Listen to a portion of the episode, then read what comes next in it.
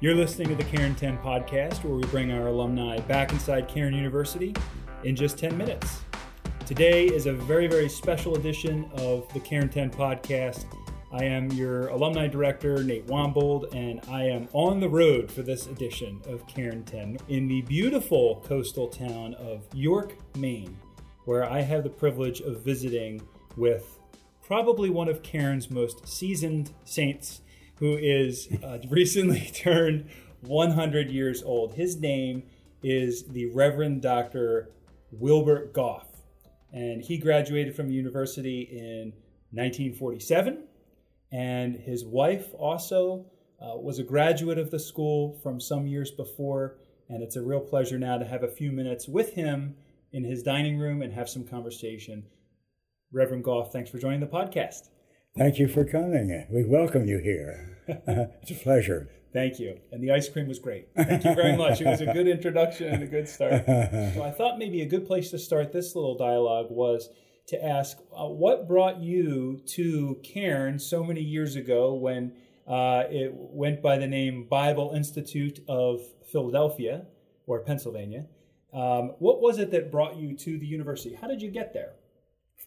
I was in the Navy back during the Second World War, stationed at the Philadelphia Navy Yard, and I had privilege of uh, attending night classes uh, while I was at the Navy Yard, and uh, we went to classes there uh, for several nights a week for several several years. Mm-hmm. I went to uh, Eastern Baptist Seminary in the daytime, and went to the uh, uh, Cairn University now. Yeah. Back then, uh, at nighttime. Okay. I did fine until exams came at the same time. multiple exams. And then multiple, yeah, yeah. yeah. Boy, I tell you what. Yeah. Anyway, but it's a joy. Yeah. And uh, you know, remember some wonderful, wonderful men of God yeah. and women of God. The next question I have is looking at your biography and I'll mention recently having read a, a, bit of a book that you published as well and seeing some of your history. You have spent many, many, many years in the ministry. And um, I wondered if you could just walk people through that. What are some of the places that you've served in ministry, some of the roles that you've had, and how, how long of a span has this been that you have served in ministry? Well, about 75 years.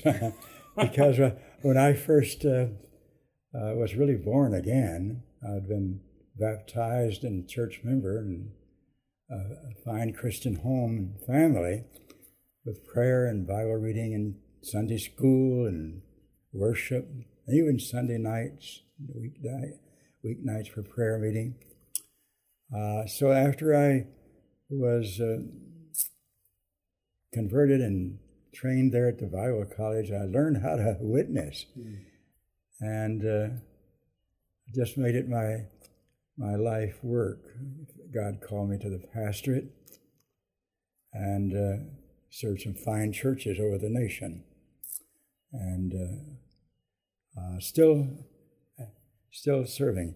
I just uh, finished my last pastorate just a, uh, few months ago, just a couple of two or three months ago, and made pastor emeritus. Mm, okay. and I, and uh, anyway, uh, still giving out the uh, printed messages and Bible studies at a nursing home where we where we live and have been for some years.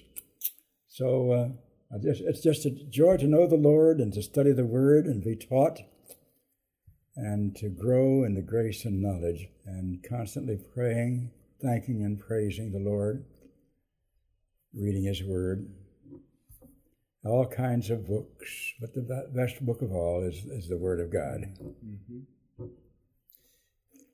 Okay, going from something that you just said there, which was obviously very extraordinarily profound, to something which is maybe not quite so profound, but a little fact that I saw in one of the commentaries about you. Is it true that Ripley's, believe it or not, actually did a little cartoon based on something that you did? Well, uh, we uh, were pastoring the First Baptist Church of Hampton, New Hampshire, mm. which was a smaller congregation. We were probably doing uh, less than 50 in worship, maybe in the 40s. Mm-hmm. Uh, a small congregation. We're in New England, you know. Right, right. and this is not the Bible Belt. anyway, uh, uh, I went to our board and I said, I'd like to give a hundred dollars and get them in uh, fresh, new, crisp one dollar bills, a hundred bills, uh, and then publicize it and say that the first 100 attending First Baptist Church of Hampton, uh, New Hampshire, we would give a, a, a fresh, new 100 uh, one dollar bill. Someone counted 88 people. They gave out $88. Okay, had 12 left over. And uh, that was just about double what we had, uh, mm-hmm. or, or, more. So uh, it was publicized in the paper both before and then after. They had a they had a reporter there that day. Oh, okay. And so it, Ripley's picked this up and, and, made a little cartoon yeah, out of it. Yeah, the pastor who's giving out money. Sort of well, the, the headline was "Pastor pays people to come to yeah. church." Yeah. nice. Anyway, that's great. Oh, yeah. Well, your book, "Life Is Not Fair, But God Is." Yeah. It sounded like uh, looking through that. Has that been something that has uh, stood out to you about your Christian walk over the years? This idea that life is not going to be easy, things are not always going to go our way, but we ought to have a particular gospel focused and Christ centered oh. perspective about all that. I grew up during the Depression, and uh, my brother used to say that we were so poor that we couldn't even pay attention. anyway, yes, we know what hard times are. Seek first the kingdom of God and his righteousness, and all these other things, God says, will be added unto you. Matthew 6:33. No, I we had a wonderful grand, grandparents, fine Christian parents, and a beloved, outstanding Christian wife, Christian friends. And so we have so much to praise God for every day. Every day is a wonderful day. So Amen to that. Well, in closing our time here, I, I wanted to ask you've you've had so many years uh, of life and service. For anybody who might listen to this, if Reverend Goff could pass down a word of wisdom based upon his hundred years of life, what would that be? Well, trust in the Lord with all your heart, and lean not to your own understanding. In all your ways acknowledge Him and He will direct your path. That's Proverbs 3, 5, and 6, I believe. And it has worked for me, and it can work for anyone. And uh, then all through the scriptures, the Gospel of John is my favorite book. And uh, the key theme of the Gospel of John is the word life. That Jesus is the source of life, the pattern of life, the way of life.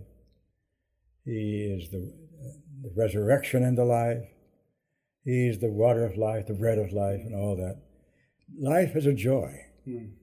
and uh, you want to enjoy it. And the Lord is is a, is a great joy giver.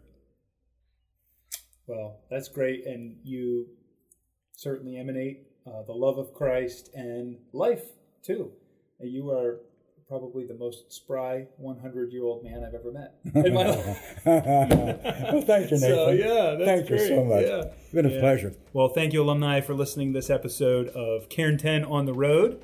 We hope that you've enjoyed it. Um, I, I, appreciate spending time here with our, our guests. Wilbert Goff, a, a, graduate from the university from so many years ago, uh, and it's been a pleasure to have you be introduced to him as well. One of the things about the podcast that we hope to point out to everybody is that this is an opportunity to hear what the impact of some of the uh, biblical instruction at the university has been like. Mm-hmm. And that has been a long standing part of Cairn University. And so we mm. appreciate mm-hmm. alumni who have supported the university. And so if you're listening to this and you have not made a gift, to the scholarship fund, the Cairn Fund, to bring students to Cairn University. We'd encourage you to go to cairn.edu/give and to make a gift. And uh, surely you've heard today about what an impact the university has made over these many years.